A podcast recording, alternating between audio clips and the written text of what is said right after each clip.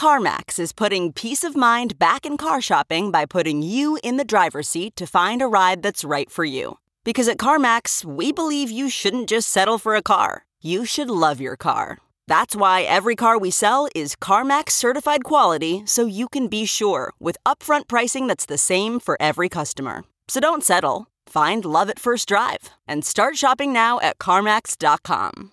CarMax, the way car buying should be.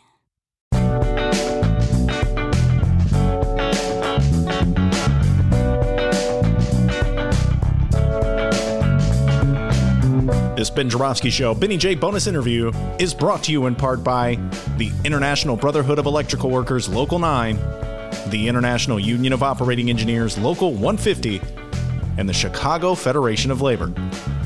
Benny J, take it away. Bonus time on the Ben Joravsky Show as I speak. It's Thursday, August 27, 2020. The headlines of my Chicago Sun-Times, home delivered as always, say it all. Kenosha in chaos. Antioch teen arrested in two fatal shootings amid unrest. MAGA Nation has officially lost its mind. This kid watched too many Trump videos, got a rifle, and went out and started shooting people to see if Donald Trump uh, t- accepts any responsibility for it. Also, an interesting headline here. I just noticed this. This is relevant to our guest. CPS Board of Education votes to keep CPD officers in schools despite student protests. That's an interesting development, and you'll know why it's relevant to my guest uh, after I ask my guest to introduce himself, as I do with all distinguished bonus guests. Introduce yourself, guest. I am Troy LaRaviere, president of the Chicago Principals and Administrators Association. And everybody right now is going, yeah, that's Troy LaRaviere. And before we get any further, let me just uh, sing a little song. Happy birthday to you. Happy birthday. I appreciate that selection, brother. yes, one of my favorites. And then we'll do the whole chorus together, Troy. Happy birthday. I could see neither you nor I could sing. But anyway, you just had a big birthday. I saw it on Facebook. Uh, I'll sing another song from the 70s that uh, accurately depicts you. You're still a young man, baby. You're still a young man, Troy. You're a lot younger than I am. So happy birthday. Hey, I feel like one, man. I never thought I'd hit 50, man. I actually never thought I'd hit 40. So 50 is just like an extra bonus. Yes, uh, 50 years old. That's still young. It's still young. When I met you, you were about 40, I want to say. I've known Troy for a few years now. Uh, Troy LaRaviere is the president of the Chicago Principal Association. On my show, most of my listeners know him as a Bernie Sanders delegate, uh, as a leftist, uh, proud car- card carrying lefty.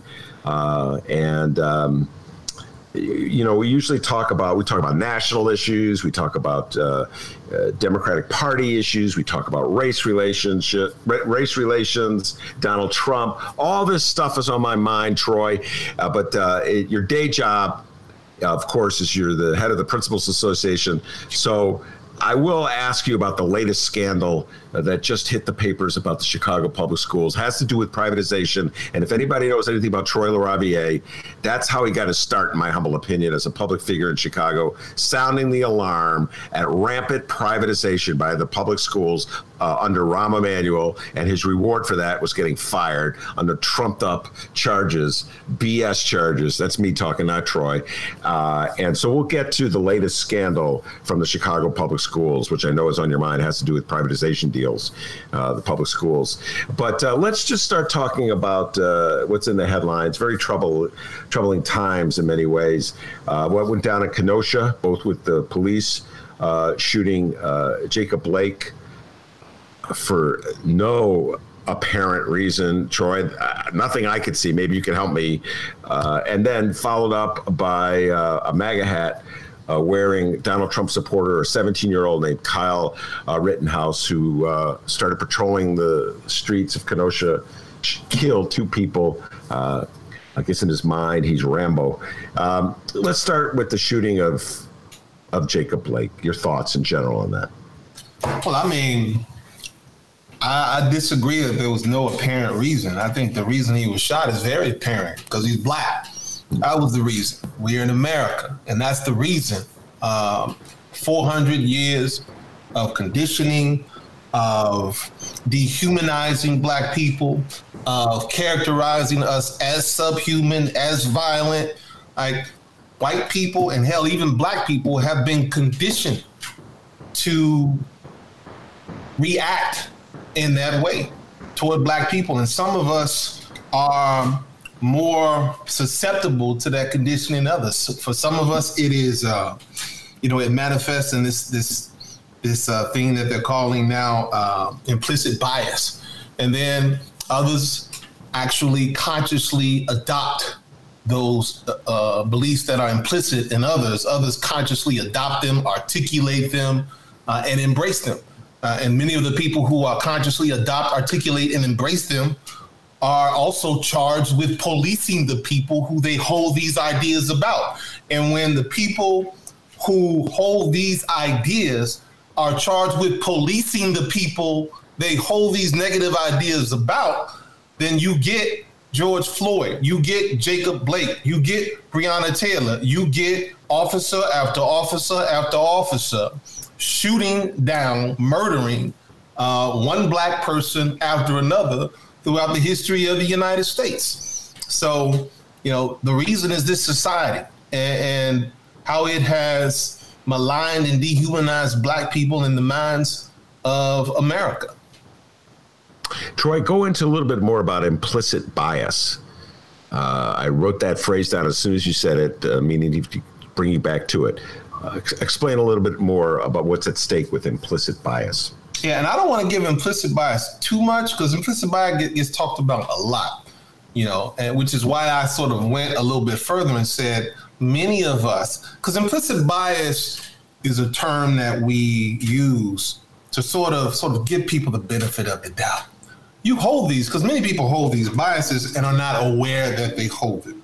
Um, that we live in a society where see the, the, the, way the brain works is that if it consistently sees a thing associated and, and, it sees another thing it sees a and b associated like they always occurring together then it connects a and b the mind automatically begins to connect a and b like without even thinking about it if it consistently sees A and B together over a period of time. And so if A is black man and B is criminality, and in your culture, in the news, in the movies and film, in your conversations with other people, those things are continuously connected, then your mind is uh, the way the mind works by nature, by evolution, is to, con- to associate black men with criminality. And then your uh, emotional, your systems that regulate your emotions and your, your fear and all of the other things work in tandem with that. And so when you encounter a black man repeatedly in the news and the media, and it's always associated with criminality, all this, at, at some point, every time you see a black man, you're going to associate it with criminality, whether the the criminality is actually there or not because you've seen it so much in your lifetime. Uh, and this culture, uh, from the inception of slavery, you know, because when you have something like slavery, when you have something like segregation, and this is probably the biggest part, when you enslave a group of people, you can't do that and have the population accept it. Like people wouldn't accept that. Like, like like that's a brutal. People wouldn't normally accept it. So you have to start telling a story about the people you enslave, right? You have to tell a story about these people that they're not like us. They're not human. They're, they're, they're violent. They're more prone to be violent. They're less intelligent than us. They're less moral than us. They're less ethical than us. And you just keep telling that story to justify your treatment of these people. And so that's the story that was told about black people to justify slavery. It's the story that was told about black people to justify segregation and um, the oppression of black people and the 100 years of Jim Crow, which was also designed to economically exploit those same black people and exploit poor white people because when you exploit when you condition poor white people to think poorly about poor black people then you've negated the possibility of them coming together mm-hmm. in their common interest to fight against their common oppressor. Um, and so that's so but a story has to be told about one group of people to justify the treatment of those people.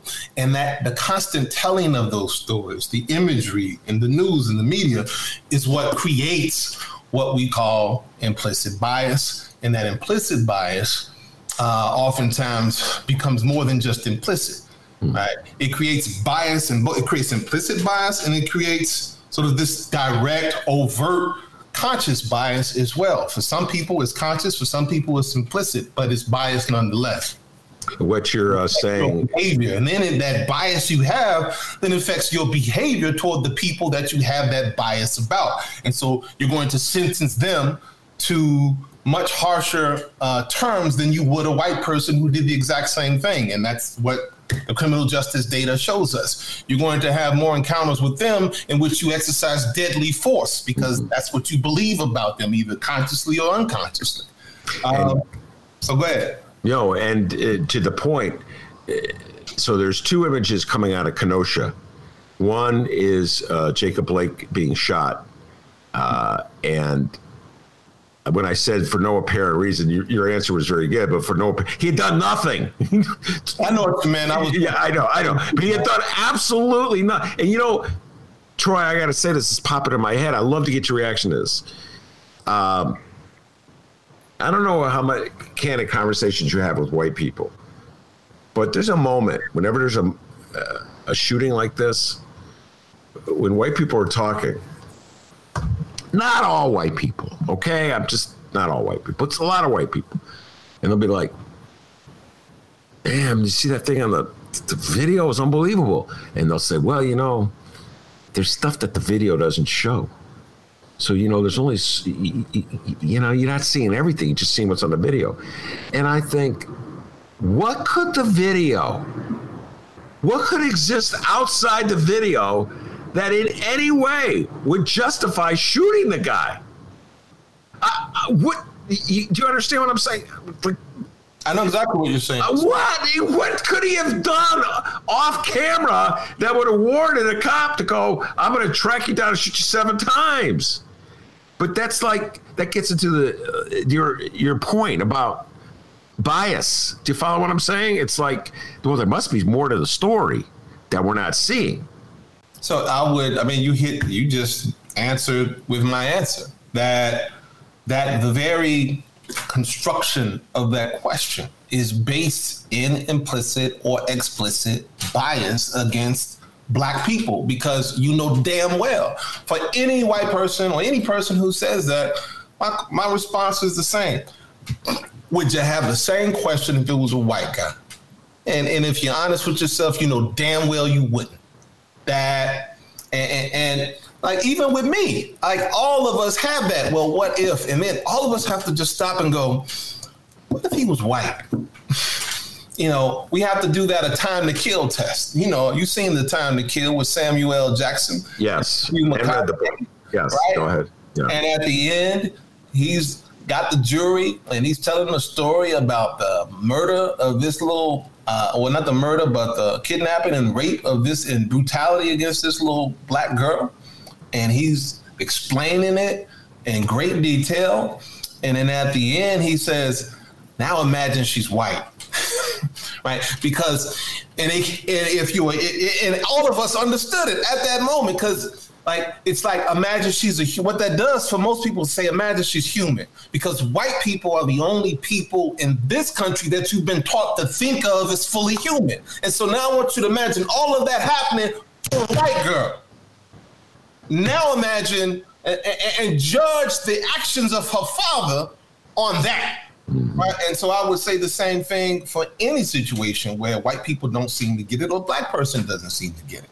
You know, it, not just imagine if so there's the imagine if and then there's the reality too. So it's okay imagine he was white a white dude just go, going into his car not following the which white people do quite often uh, they feel entitled not curse police out. I've seen white people brandishing guns at cops and cops not doing anything about it. Imagine he was white would he do it? Like see the fundamental issue here, which is not articulated well, is this idea of fairness. and unfairness under all of this. So there's like there's there's justice and appropriateness, and then there's fairness. And see, when when when people look at it, they look at it from the justice and appropriateness lens, but you can't get to the justice and appropriate lens without first starting with the fairness lens. Because what black people are, are looking at is what we're saying, what we know is that if he were a white man, that would not have happened to him. Like, and it doesn't even have to be a if. Like, we know that that there have been instances where white men with guns have been apprehended by cops with no incidents, no shooting them down, in situations where they were doing things far more provoking than what that brother was doing, Jacob Blake was doing, and everything. Like we actually see it, so we don't even have to ask if. Like we know it, and we know how white people are treated in situations where they are far more belligerent than any black person. And hell, we have it right here in Kenosha with the white guy and the teenager shooting folks down and walking down the streets, and cops just passing him by with his automatic weapon hanging from. He just murdered two people. Yeah, and they managed to apprehend him without incident. And you couldn't get a brother. You could not. You could not and they didn't even have any reason to apprehend him. There's still no sort of criminal charge. We still don't know why the hell they were going. Like we have a, a, a, guy who was breaking up a fight versus a black guy breaking up a fight versus a white guy who just murdered two people, and we see the difference in the police response. And so, the the idea here, though, getting back, is the fundamental unfairness of that. When you see people who look like you treated so much more brazenly brutal than people who are white. Like that's what drives the anger. That's what drives the frustration. And it's only when you stop at the fairness piece, when you start with the fairness piece, that you can then go to the appropriateness. Was this appropriate? What they did to him. So, in order to judge its appropriateness, what you have to do is go. What would they do if it's a white person? Mm-hmm. right? right? What is debate? What do they do when they're white? Right? And then that's how you judge the appropriateness you know, in America, that's not ideally, that's of course not how we should be looking at things. But in racist America, where people have been trained to treat white people as human, then the baseline is how you treat white people. Yeah. And you know damn well white person wouldn't be treated that way and are not treated that way. It doesn't even have to be hypothetical. They're not treated that way when they do things far more brazen. We are treated that way. That's the end of the conversation. It is fundamentally unfair and if we agree that it's fundamentally unfair, then we've already answered the question about appropriateness and the justness of the act, because you wouldn't do it with a white person. So not only is it not is it unfair, it is not appropriate, it's not just.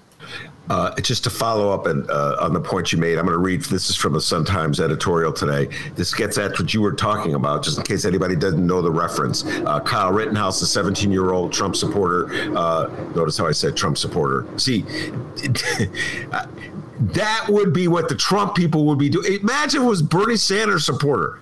Just just think about this.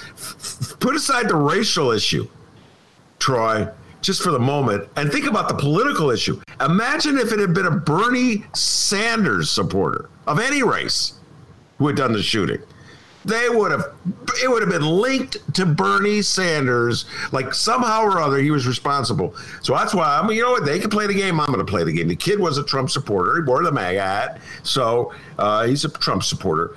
Uh, here we go. There's a video from Tuesday night of Rittenhouse, that's his name, walking around with his big bad gun, carrying it openly past Kenosha cops, and no one was asking him anything.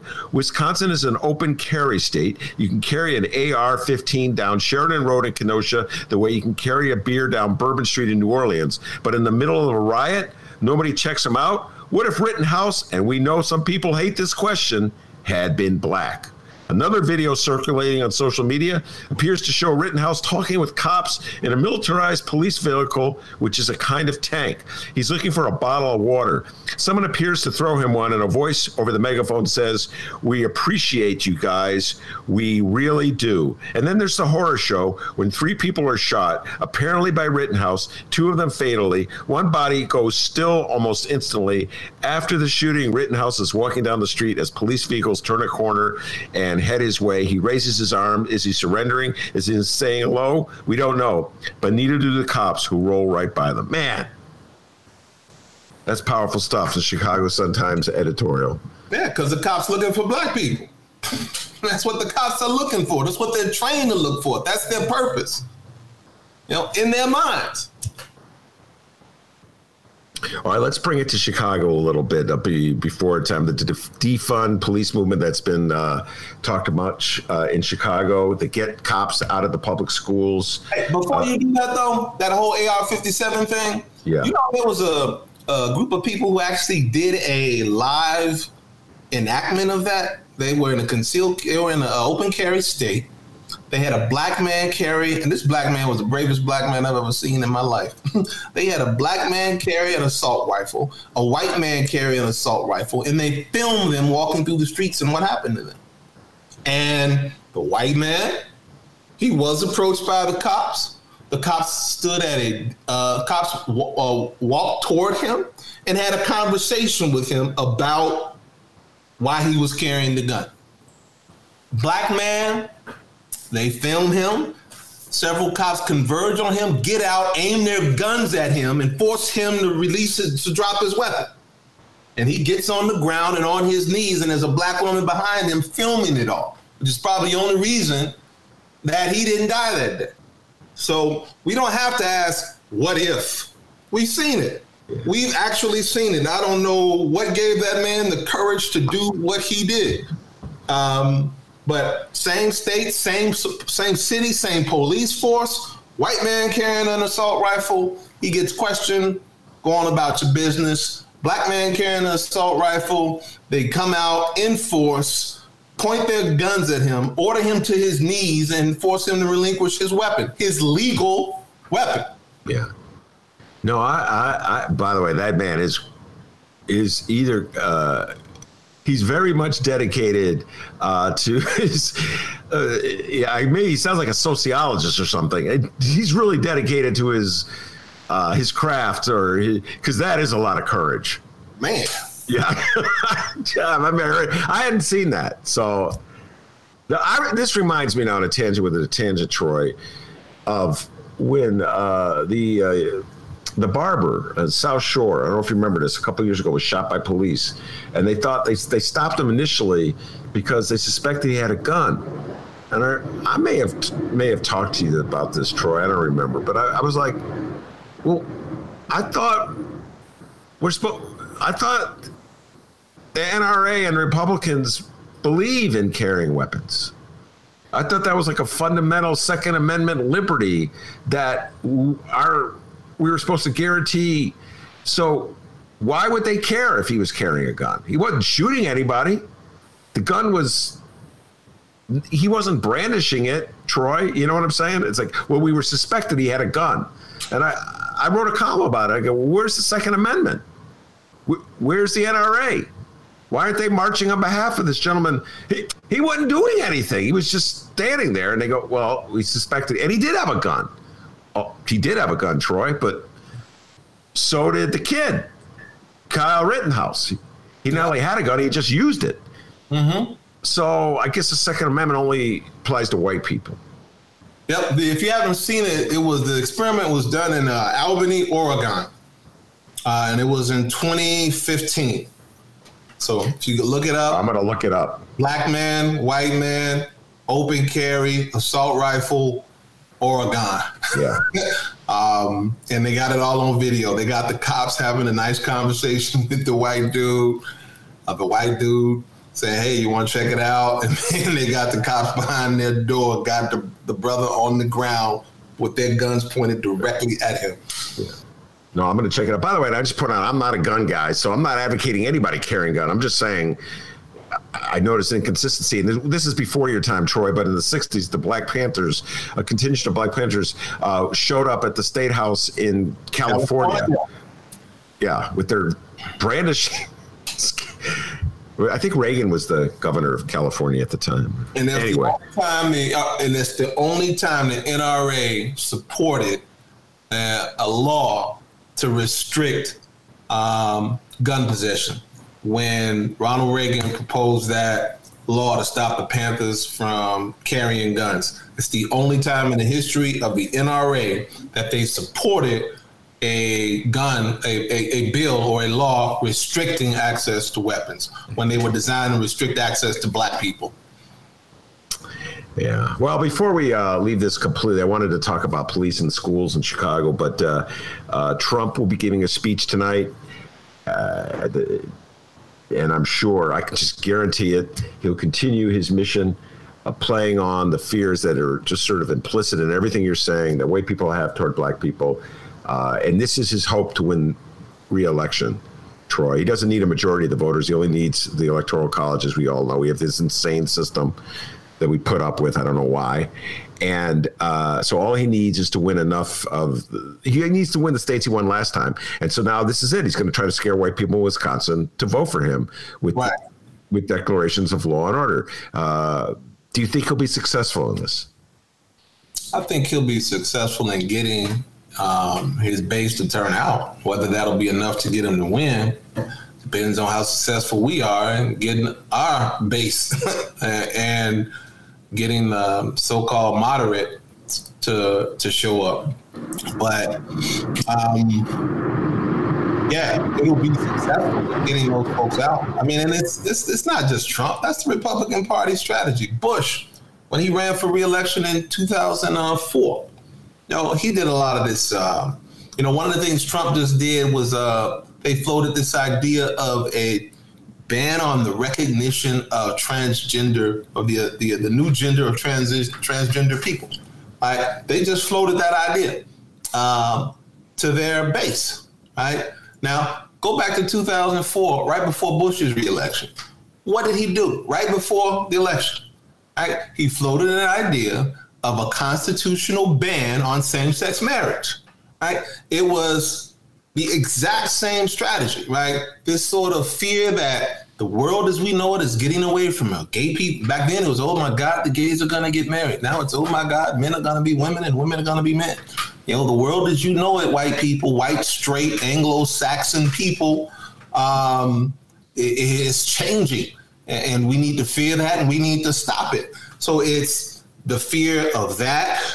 Uh, they just floated um, another anti-immigration uh, stance, saying that they're going to renew uh, the policy of separating children from their families, so that they can get that base out uh, to support that because these immigrants. Um, uh, uh, who don't know our way of life from these third world countries. That's actually what the architect of that policy said. These immigrants from these third world countries mm-hmm. who don't know our democratic way of life, you know, are going to come in and change America as we know it. And, and America as you know it is not going to exist anymore. So we, this is the only chance to stop it. I think the, the analogy they use is you're a passenger on flight 93. All right and this is the actual fucking analogy this dude used. I can't remember the cat's name, but he's in the Trump administration now. That you're a passenger on flight 93, and the terrorist uh, is on the plane. He's holding folk. He's about to get into the cockpit, and you may live, you may not, but you got to run. You you're like right now. It's time for you to act and try to save the plane. And and his analogy, white middle class, or excuse me, white working folks are are the so-called prospective heroes, and and the Democratic Party is the terrorist. like this is the shit they're saying. So it's the immigration, it's the sort of sexual politics and gender politics, uh, same thing, and it's the race baiting, fear mongering politics. It's this insanity about the suburbs as we know it is going to end. The suburbs as we know them ended 10 years ago. um, hmm. But they keep pushing that same, you know, and fear, I don't even call it just fear, because, you know, we push fear in a way uh, on our side. Like there's certain things that you need to be scared of. We need to be scared of the end of democracy, for example. Right? But and that's a very there's a very plausible. You've actually seen the Republican Party and Trump put things in motion to that will effectively end democracy in this country. The shit they're doing with voting, the stuff they did with the post office, the things that they're doing in different states to make it extremely difficult for black people to vote and extremely easy for white folks to vote, where you got lines around the block in black polling places and you just walk in and vote in white areas. Like this is this, that's a real threat. Like it's a real threat that we need to fear the, the, the stuff that they're telling white folks to fear in the Republican Party is just fucking boogeyman shit. Stuff that is as not never will happen. Stuff that they're just making up. And so I think fear politics is not necessarily the right um, description or adjective. And you know, I'm just thinking of this now. I haven't thought of a better one, but this is something more than just fear. This is like boogeyman crap. This is just made up um like giving white people a mass hallucination about a possible um, existential, existential threat to the future that does not exist. Well, so boogeyman politics. Uh, I, I, um, I, I, may, I may steal that one. Boogeyman politics. Uh, Doc Rivers. I don't know. I, I had this. Yeah, we've been talking about it for two days now on the show and playing it over and over again. Absolutely brilliant discourse. Yeah. That he, uh, after a, at a press conference after a game, I think it just came from the heart. Obviously, it wasn't scripted. If you've seen, if you saw him do it, Troy, he took the mask off and he just spoke from his heart. He goes, uh, all that he used the word fear, all that fear coming from the Republican Party at the convention and he goes, "We're the ones getting shot." But exactly. yep, he articulated it perfectly. Like it is the spirit of what I'm trying to say. Like there is a real thing for us to fear. It's happening. What the hell are you all scared of? Middle class, working class, white America. What the fuck are y'all scared of? You're not the ones out here dying. Like you're scared of a made up boogeyman that does not exist and never will exist. What we fear is actually happening. The dead bodies are right there on the street. The dead bodies, your dead bodies are in your mind. They're in your imagination. And that's the only place they'll ever be. You know, that's essentially what Doc Rivers said. Uh, and I agree with it wholeheartedly. And then the closing line, of course, is uh, uh, I'm, I'm, paraphrasing this. Uh, we keep loving you, uh, but you never love us. Oh yeah, that was man, man. Yeah, that, I don't even I, I don't even know what to say about that line. But yeah, I remember watching it and just getting stopped in my tracks. It's just so sad. Um, you know, it, what stands out to me is um, just just watching the Republican revention, uh, convention, and this they're spewing this fear, right? Like all you hear is Donald Trump and all of them talking about fear. We're the ones getting killed. We're the ones getting shot. Uh, we're the ones that we're denied to live in certain communities. Um, we've been hung. We've been shot. And all you do is keep hearing about fear. It's it's amazing to me why we keep loving this country and this country does not love us back. It blew my mind. And uh, and didn't I'll just say this: Doc Rivers, a local guy, Proviso East High School, Maywood. Uh, mm-hmm. uh, his family still lives in the area, so uh, I had just like a lot of feelings like ah i know doc rivers. He grew up around the same time i did. He's a leader. And right after that happened troy right after that happened the uh, the bucks said they wouldn't take the floor in a playoffs game. And i believe doc rivers words triggered something there. And he, then, might have. He, he may have man. Um, i think that I just had something that just left my mind. But yeah, he he he might have. I think that this thing with the players, though, man. Mm-hmm. You know, it's I'm looking at this from two perspectives. Perspective number one, perspective number one, I'm thinking of sort of historical. John Carlos, Tommie Smith, and the 1968 Olympics. I believe it was in Mexico City, Yeah. And how they were treated after they put their fists in the air and, and uh, a symbolic stance against how black people were being treated here in the United States. Same shit that's happening now. I think about Muhammad Ali and how he was treated after he took his stance. And the sacrifice that he made, saying, I'm not going to Vietnam because my enemy is not in Vietnam. And he looked white America right in the eye and said, You are my enemy. You are my oppressor. So I'm going to stay here and fight you here, not fight for you against someone who is not my enemy. I'm going to fight you, my oppressor, right here in this country. You know, that was incredible what he did you know, at a time when it was not a po- extremely unpopular thing to do, where he lost his title in the prime years of his life. And I think, I fast forward, you think about the ass, you think about, you know, I really think about who gets lost in all of this and the conversation about Colin Kaepernick. And of course, I think about him, Mahmoud Raul, Mahmoud Abdul Rauf. Chris Jackson, the old Chris Jackson, yes. That's right. Best free throw shooter in the history of the NBA. Would not stand for the national anthem. Uh, and I think it eventually he decided to pray during the national. Yes, he did. That was the compromise. Yeah. Uh, and ran out of the league. Greatest Yeah. free throw shooter in the history of the game.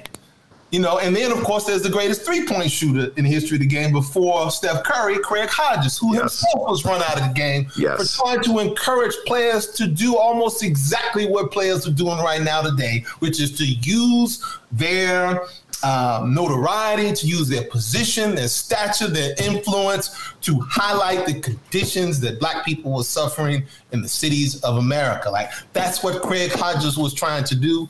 That's what Mahmoud uh, Abdul Rauf, Chris Jackson was trying to highlight. Uh, and of course, it's what Colin Kaepernick uh, was highlighting four years ago. And so I think about them. The difference, the one difference though, like the, the players yesterday took it a step further because this this was more than symbolic, right? This was normally when this kind of crap happens, when black people get shot down in the street, the next day, no matter what, it's business as usual. Yeah. Another black person died. All right, let's watch the game. They said, "F- "Fuck that! Won't be no game." Right? That like, and then try to use their influence real strategically. That they contacted the legislature, Yeah. the governor in Wisconsin to say we're not playing. And this is so like this is Milwaukee's chance to get a title. and they're like, we're not gonna play. We're gonna use your desire to give up to get a title to say no we're gonna we gonna put that up and hold it hostage Yeah. And you until you hold this officer who shot this man down accountable Yeah. um so they so that's one thing. They used their leverage very in a very specific it wasn't just symbolic. They targeted at an actual tangible result. That's number Yes. one. And number two it was no longer business as usual. You're not going to get to watch a goddamn game after a black man gets shot down in the street.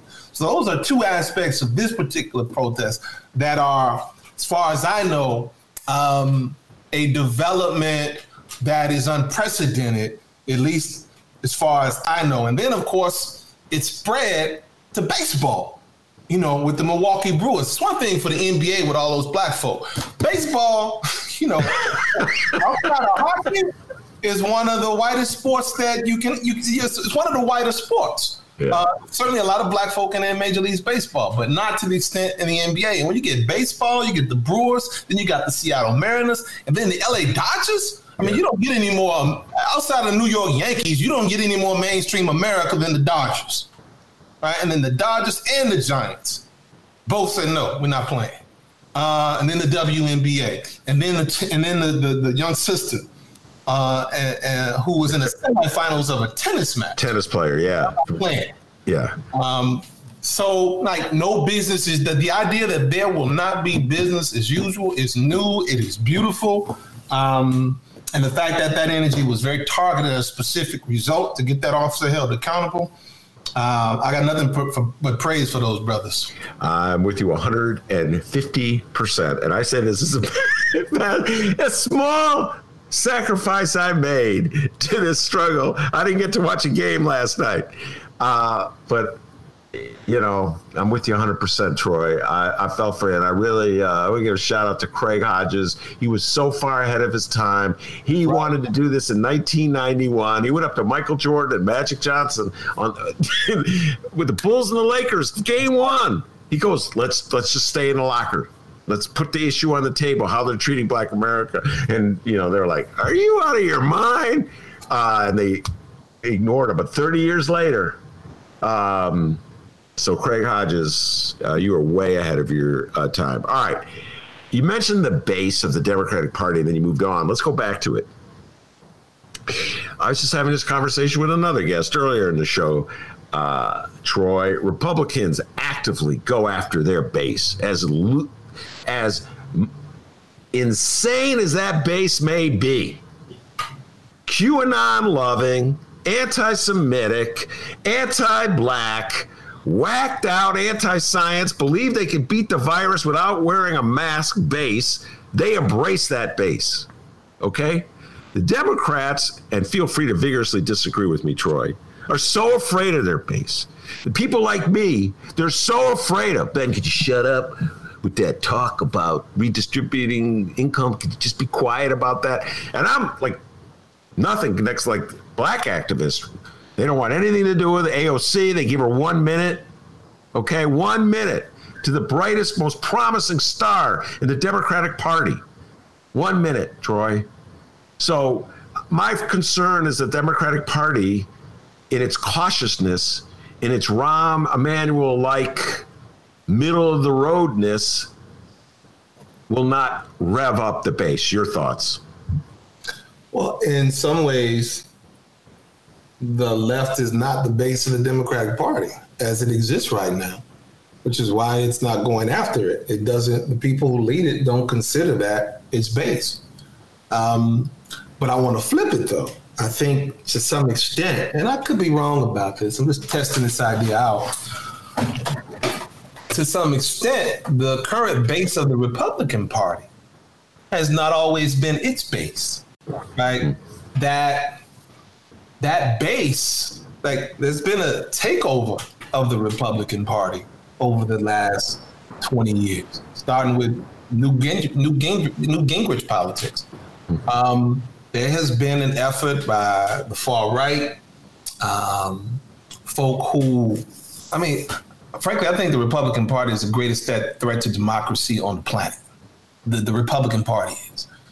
When you see how they've moved one of the two major parties in the world, you know, in terms of controlling the the most powerful country, military economy in the world. Like like in terms of how they've moved a party that could get control of this country, this economy, this military, so far to the right, right? Like those Republicans did not go, or those far right folks didn't 20 years, 20 years ago didn't go, bullshit, you know, this party will never represent us. Fuck it, let's start a third party.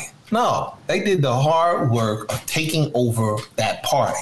All right, they didn't go, you know, oh, let's run a third party candidate. They said, let's take this mother over. You know, and so what happens on our side is all too often I hear folks who are on the left sort of resign the fact that the Democratic Party is, you know, not their party instead of thinking through how can we take this party over? How can we uh, assume, you know, do what like you know what AOC, you know, AOC didn't run as an independent; she ran as a Democrat. Yeah. Like, like how, but so too all far too often people who love her and her politics don't see like don't embrace what she did and the strategy like and the strategy of like getting folks like her into the Democratic Party and taking this party over and moving it to the moving it to the people the way the Republicans have moved the Republican the way the ultra conservatives have moved the Republican Party toward um, corporations and anti-democratic demagogues. Um, so that's still a problem I have you know, you told me I was I was a proud card carrying lefty. Sometimes I'm not so proud, man, because I see the strategies. Sometimes when I'm listening to lefties and I'm looking looking at some of the strategies that they're talking about and how resigned they are. Like like right now, let's talk against Joe Biden. Like, man, we got to be Trump. Like we have to beat him. All this anti Joe Biden talk, hey, Joe Biden wasn't my choice. You know I'm a Bernie man. But right now, we got to look. I don't know if Ruth Bader Ginsburg is going to survive another years. I ain't got time for this bullshit with this this Biden critique. Right? Is it is it is it justifiable? Hell yeah. Is the is the system that we have that's left us with the Biden? Does it need to get changed? Fuck yeah. Do we have to do that? Yeah. But now's not the time. Like let's we have to defeat Trump. Does that mean giving up on all our values? No. It means prioritizing. And right now, the priority is to get behind, get as much as we have to grit our teeth, get behind Biden, get behind Biden. And hell, if they want to fly me to Ohio to go door to door, if I want up to Wisconsin, I'm, I'm gonna be the Bidenest loving man that you ever seen. Because we gotta get Trump out. of. And it, does that mean we give up our principles and values in the larger struggle for control of the Democratic Party in America and, and, and pushing America? No, no. But first things first. Sorry, I don't know if you asked me all that. I don't know if I asked you that, but I love that, Ref. My frustration with the left, man. I, I agree with you in general, but the, the priority right now is not, for me, not the critique, not on the eve of an election that could end up giving Republicans um, and, and, the ultra conservative far right folks uh, another four years to dismantle uh, democracy in America. I, I think I'm just going to take that riff. I'm going to make note when it took, and I'm going to play that uh, for all my lefties who come on the show. I live in lefty land. I'm a proud card, card carrying lefty. I've been my whole life. This is what I was raised to be a, a New Deal Democrat. My mom, God bless her, New Deal Democrat. But you are absolutely right. You are so absolutely right. This fundamental threat that Donald Trump represents, where he is just like openly, he's like trying to ignite a race war in our country. And you know that Republican Party is going to be champion. They get their marching orders from Tucker Carlson. He went on the air and praised the kid Rittenhouse who shot those two people. He praised him. Well, uh, he's just you know doing law and order. You know what I'm saying, Troy? And you watch. It, Trump will be praising that kid before it's too long. Just like they put those McCloskeys up from St. Louis, the, the couple that with the guns. I don't know if you know what I'm talking about. Yeah, I know what you're talking about. So you're I'm I'm I'm with you. I'm with you hundred percent on what you're saying. And by the way, most of the basketball players who led that strike are with you as well. LeBron James at the top of the list. They want Trump out so bad because he's on top of everything else, he's been denigrating them for speaking up for mm-hmm. all years. So I'm I'm with you. I I guess what I I was just still just some of the the attitudes that Democrats have toward leftist values. I mean, I call them New Deal values. I find troublesome. So I guess this, what you're saying, Troy, is this is a fight to happen after November when the Democrats have won. Isn't that what you're saying? Yeah. The, uh, so to be clear, I agree with the critique that most leftists. I hold the same critique of Biden. Um, the public fight, in particular, because we, we got to get votes, man. Yes. The public fight like it's not worth it. Like, should there be some strategizing behind the scenes right now for like maybe what we're gonna do? Yeah, maybe. Even then, I'm thinking, man, we need to put every ounce of energy into getting Trump out of office, and certainly there should be some planning and strategizing. To, to not have to end up in this situation where this is what we end up with is our candidate again like uh, uh, it's for me again it, it's just not right now on the eve of an election uh, or right before this election in November, um, it's just not the time, man. All right, uh, let's shift it to Chicago first. Before we get into the latest uh, scandal from the Chicago Public Schools, uh, let's talk an update. The last time on your show, we talked at length about how you got arrested. I've been meaning to write an article about it. I haven't gotten around to it. Uh, it's a fascinating story. I urge everybody to check out that interview. I think it was in June last time Troy was on the show.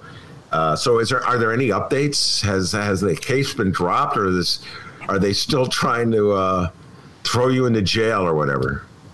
You know, man, uh, this is probably very irresponsible of me, but I haven't even followed up. I heard that all the charges were dropped for most for the folks that, that and I don't even know if that's true or not. Um, the last time I checked on it, I, I had a case that I knew was coming up, and I called um, the courts, and there was a voicemail message saying that all of the cases, because of COVID, were being delayed or you know postponed. And I go, okay. And then after that, uh, my son's mom, who's an attorney herself, had mentioned to me that uh, they were dropping all the charges for uh, most for the minor arrests that took place, and mine was certainly a minor arrest. And so I just kind of was like, okay, and, and, I just forgot about it at that point. I probably should verify with the courts that there's not a warrant out for my arrest. I was going to say, a bounty hunter coming after you. um, but man, I've gotten so busy with this insane CPS shit, man, that um, uh, I just neglected my own um, legal responsibility to, to, to, look after my own legal well-being.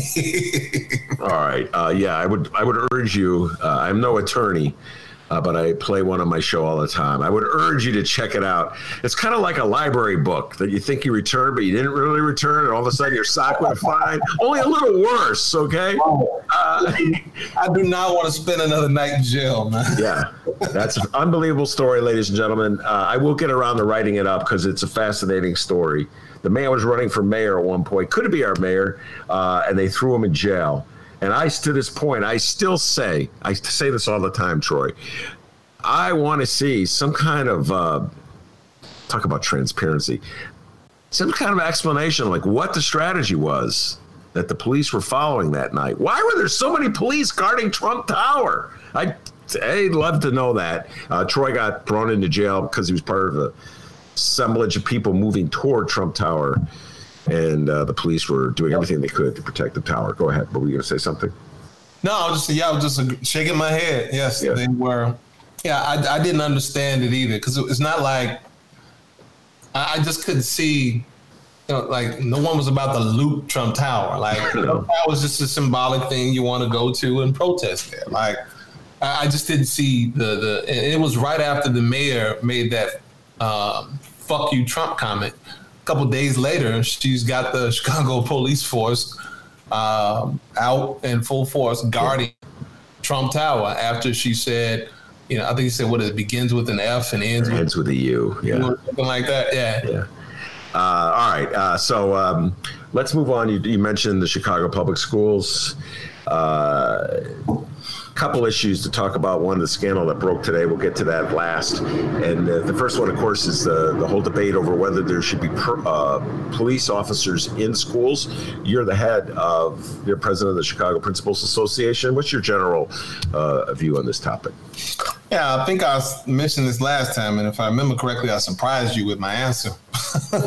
um, so, my when you when you're the president of an association of 1,000 folks, and you're asked a question like that that they have very strong opinions on, um, putting your own opinion out there over the opinions of the people you're. If, if you're asking me, is Troy LaRaviere my my my answer might be different, but I'm not being I'm typically not being interviewed as Troy LaRaviere. I'm being interviewed as the president of the Principals Association. So I see it as my responsibility to put their perspective out there.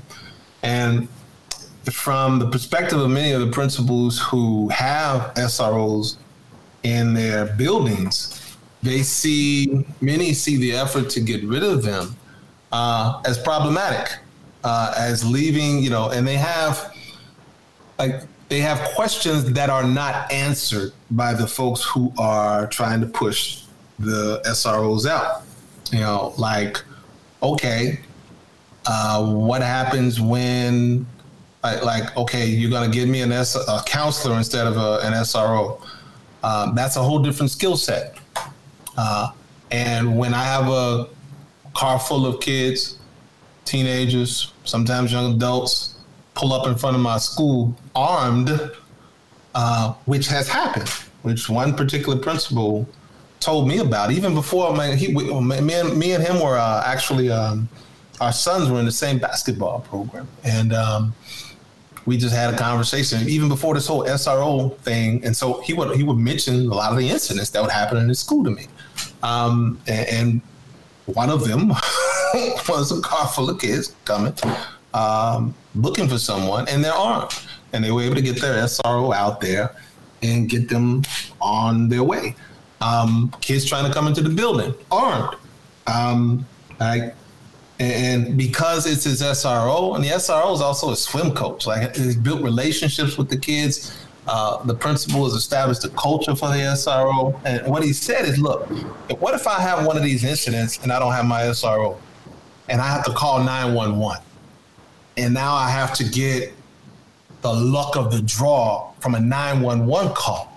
He says, what's going to happen then is you're much more likely to get the kind of um, John Wayne racist response than you are from a 911 call with a cop when you get the luck of the draw from a cop responding to a 911 call who you haven't trained, who doesn't know your building, who doesn't know the kids. You're much more likely to get the kind of over the top uh, biased response from them than I would from my SRO who's been trained. It's like, and if if I don't like my SRO, if they don't want to comply with the culture that we're trying to establish here, I can call Jadine Chou and she'll make sure I get another one who will. Or I if you got a relationship with the commander, um, the commander can sub somebody out.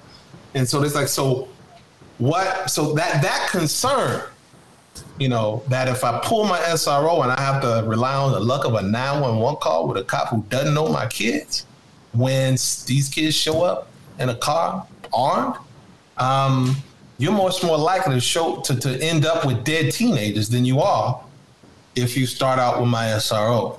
And I did not have, though I support the effort to get SROs out of the building in general, I did not have a, a, response for him. I did not have a reasonable, logical, rational response outside of just ideology. Mm-hmm. And he's not looking for ideology. He's looking for some support when a uh, when a group of armed kids show up at his school, which has happened more than once. Um, and so, as as president of the Principals Association, you know, it's my job to put his story out there uh, to be considered, and stories like his.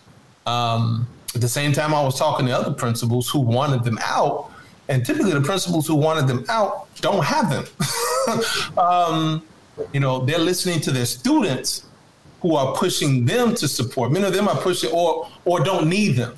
They're in schools where they're not needed, where you don't have these situations where kids are showing up armed to a school. Um, and the principals told who, the principals who wanted them out recognized that. You know, he was I don't say their names, but two of them contacted me about supporting the ban on SROs. Um, and they said, yes, I, we recognize that we're from affluent neighborhoods and um, we might not necessarily represent the folks, the, the, the, the, schools where this is actually an issue, but this is how we feel.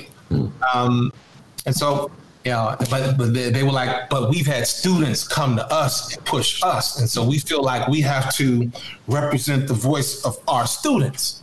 And so I have that group on one end, and I have the principal of the school where uh, principals like the one at the school where kids show up armed. Yeah. Uh, and so I put both of their voices out there and leave it at that. Well, I'm with you. Uh, I've, I've been saying all along. I think it should be school by school uh, decision. My my gripe, which I probably told you last time, I can't remember the fact that we had the conversation last time. I have so many conversations, I can't keep track of them all. But let me add this, man. Yeah, I think we have, there's a bigger conversation where we have to have a city with the kind of resources and support where this isn't a fucking question. Yeah. Right?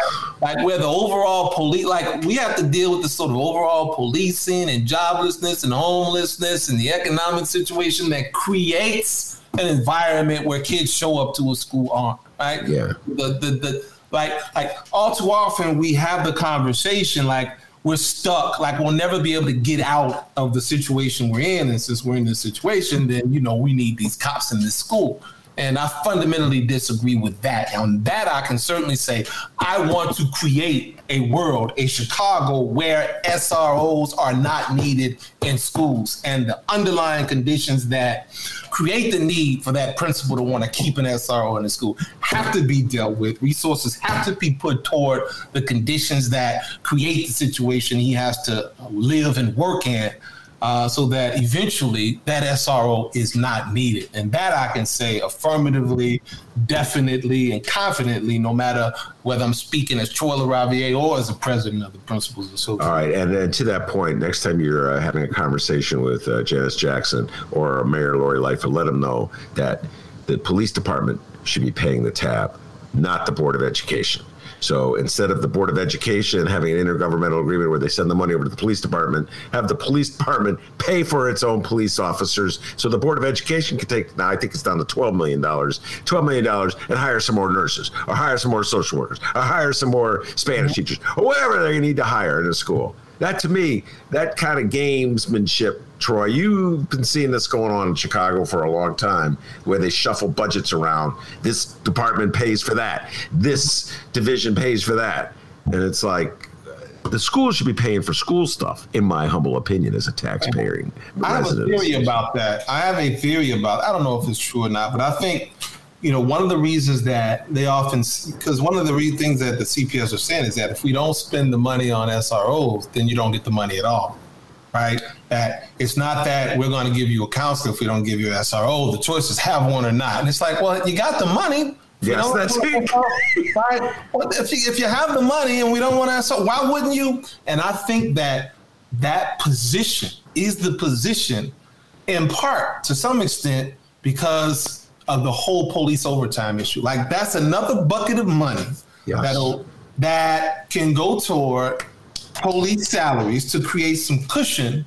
Either they can either that money can either go directly toward police overtime or some can create some cushion in the regular CPD budget for overtime yes. uh, for police officers. Like, that is exactly right. That's exact has nothing to do with security of kids, got nothing to do with the education of kids. It's all about filling out the budget in the police department. That's what it's about, Troy. It was that way under Rahm. It was that way under Daley. And if if if it was Mayor LaRaviere, some budget aide would say, "Look, Troy, I know you ran as a lefty and you're friends with Ben and all that stuff, but man, forget that. Now you're now mayor. You got to pay for that police budget. Here's the money. Take it from the schools the Board of Education, they'll do whatever you tell them. They're they're sort of like MAGA hat wearers. They'll do whatever Trump will tell them, and you just take it, you know, and uh, nobody will know that. That that's to me what's going on, Troy, in my humble opinion. Uh, yeah, you know, I'm always careful when I'm, you know, I have no documented evidence and uh, to to uh, to back that, and when I don't have evidence to back a statement, I'm very careful. Hey, this is this is uh, I prefaced it with I'm not certain about this, but this is my thinking around this. Okay. Um, Fair enough. I'm Fair certain. Enough. I'm certain. And I, okay, fair enough. Uh, man, Ben. uh, yeah, fair enough. Uh, all right, let's close it down with the latest scandal uh, just broke this uh, this afternoon. As far as I've learned, Dennis told me about it. He alerted to me. I read uh, the article. I sent it to you in the Chicago Tribune. Uh, Pedro Soto, I believe his name is. He's a top aide to Janice Jackson. I do not know the man. I do not know her, for that matter. Uh, has gotten in trouble because he was apparently allegedly providing inside information to a private company, and it's so that was seeking a contract from the Board of Education you could get with the more specifics, Troy, but I'm going to set it up. I go, ladies and gentlemen, Troy LaRaviere got in trouble for the first time with with the powers that be in Chicago in 2014, I want to say, because he blew the whistle uh, on the lousy janitorial service we were getting ever since Mayor Rahm, in his infinite wisdom, decided to replace Board of Education employees' janitors, or he accelerated the replacement, I should say, uh, with these private companies that get a contract and they hire people. Less money goes to the janitors, less money goes to residents of the city of Chicago, more money goes to the owners of the janitorial companies, and the schools are not as clean. I don't know who wins in this other than Rahm's cronies, uh, but privatization continues. Uh, Troy, your thoughts on all this? So I have two strands of thinking about this. Uh, one is probably very far from what you might expect from me. Uh, well, not far from what you'd ex- uh, not far from what you know of me, but far from what you'd expect. I'd say. Um, the first is you know what you'd expect that you know I started and gained my original and people I came into the public consciousness because I was a principal I was um, the most awarded principal in the city of Chicago. I was principal of the number what became the number one ranked neighborhood school in the city. Um, the CEO herself said that I was one of the city's most distinguished principals, and from that position, I'm watching my budget get axed uh, by more than um, well over half a million dollars by CPS. And at the same time, I am watching CPS spend $10 million on new furniture for their offices. I'm watching them spend $20 million on principal training from a company that ended up being a bribery scheme.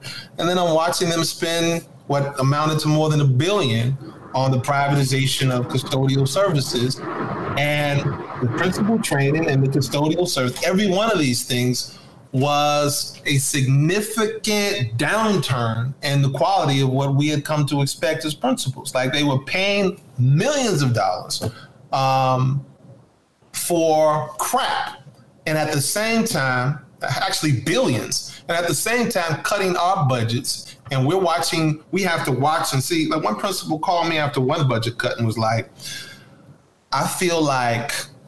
I am now no longer an educational leader, but I'm managing educational hospice. educational hospice. Um, that you know, hospice is where you send folk where there's no hope, where there's only waiting to die. Right? That he said that every time they cut my budget, it's like, how am I going to fail students now? What am I going to take for? What am I going to be forced to take from them this time? And so I'm looking at all of that, and I'm like, look, I, I didn't get into education to keep a job. I got into education to serve a purpose, and that was to make sure these kids realize their human potential. And I can't do it under these circumstances of massive corruption. And so I spoke out and exposed it. Um, and eventually, that is one of the major reasons that they came after me. Um, but the corruption existed long before the incidents that I saw, and it has continued long after my departure from this district. And this is just the latest example. So that's my first response. My second response is as president of the Principals Association, you know, I'm looking at Janice Jackson because she hired this dude. And she not only hired him, but she promoted him uh, and then kept him while he was under federal investigation. And then she responded today by saying that Soto uh, betrayed her trust. It was a betrayal of trust. Right? And so I'm looking at this as somebody who represents principals, right? And I see her response is deeply problematic because I know that when a school based employee acts in bad faith and betrays the trust of a principals, of principals, Jackson's administration punishes the principals for trusting the employees in the first place, mm-hmm. right? That I've got multiple reports, multiple reports, Ben, from our general counsel where CPS accuses principals of not exercising due diligence mm-hmm. um, for uh, in cases where the principal doesn't even violate a written rule, where they're, they're like, well, you should have known, or you should have exercised some vague common sense, right? So my stance is if that's Jackson's administration's position on principals, then she should have known better than yeah. to bring this alleged criminal into her administration. She should have known enough or had enough common sense not to promote him to a position where he earned $175,000 that apparently wasn't enough for him. Um, and then she should have known better than to keep him in that position while he was under federal investigation. Right. So again, you got this unfairness. You know, we were talking earlier about this idea of unfairness with racial justice, where we see that black as black people, part of, part of the major frustration is we know what happens to us doesn't happen to white people in the same circumstances. And in a very similar way, principals, this is an issue of fairness. We see this, we see Jackson excusing her behavior by calling it a betrayal of trust. And we know damn well if a principal trust had been betrayed by someone underneath him, she'd be sending a law department after him. Yeah. That she does not hold herself accountable. She's extremely hypocritical in that regard. Um, and but that's life as a CPS principal to see her excusing herself, excusing members of her inner circle for things that they would end the career of a principal for if it had been the exact same situation with the principal and have ended the careers of principals for for far less. Um, and so it, it's hypocritical and it's disgusting to watch the lack of accountability and the hypocrisy exercised by this administration in relationship to this, not just this Soto thing, but one corrupt thing after another happening uh, with the administration of this district. Well, we'll see where this one takes us. Uh, I have a feeling we're not done with it. And uh, in general, what you just uh, described, Troy, would fall uh, under the category of a saying that I learned from Dennis rules for thee, not for me. You feel free to quote that anytime you want uh, when describing the inconsistencies of show. But I know what you're saying. If she did know about it, she should have known about it. That's like a standard line that people use all the time. All right, Troy, we've uh, run out of time. Thank you very much uh, for uh, all you have to offer. Got to bring you back. It's been too long, two months. I don't know what happened. Uh, so maybe we'll uh, have to tighten it up a little bit, get you back in September. Uh, and we even talk about remotely sc- not having school, regular school, or going to a v- virtual school or remote school. We'll talk about that next time you're on the show. All right. Yes, sir. All right. Troy LaRaviere is his name. Thank you very much, sir. I'm Ben Joravsky. Take care, everyone.